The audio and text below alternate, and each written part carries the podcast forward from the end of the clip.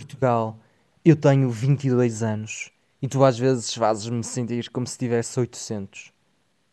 Que culpa tive eu que Dom Sebastião fosse combater os infiéis ao norte de África, só porque não podia combater a doença que lhe atacava os órgãos genitais e nunca mais voltasse?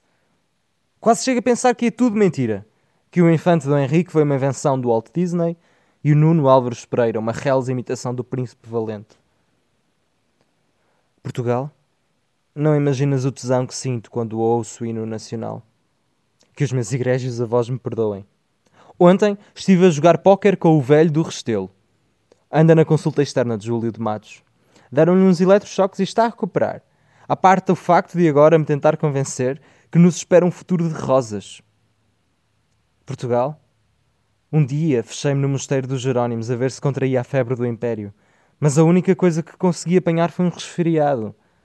Virei a torre do tombo do avesso, sem lograr encontrar uma pétala que fosse, das rosas que Gilianos trouxe do bujador. Portugal, se tivesse dinheiro, comprava um império e dava-te. Juro que era capaz de fazer isso só para te ver sorrir. Portugal, vou contar-te uma coisa que nunca contei a ninguém.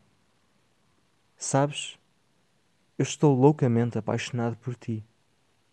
Pergunta a mim mesmo como me pude apaixonar por um velho, decrépito, idiota como tu, mas que tem o coração doce, ainda mais doce que os pastéis de Tentugal, e o corpo cheio de pontos negros para poder espremer à minha vontade? Portugal, estás a ouvir-me? Eu nasci em 1957. Salazar estava no poder. Nada de ressentimentos. O meu irmão esteve na guerra, tenho amigos que emigraram, nada de ressentimentos. Um dia, bebi vinagre, nada de ressentimentos. Portugal? Depois de ter salvo inúmeras vezes os Lusíadas a nado na piscina municipal de Braga, ia agora propor-te um projeto eminentemente nacional. Que fôssemos todos a Ceuta, à procura do olho que Camões lá deixou. Portugal, sabes de que cor são os meus olhos? São castanhos, como os da minha mãe.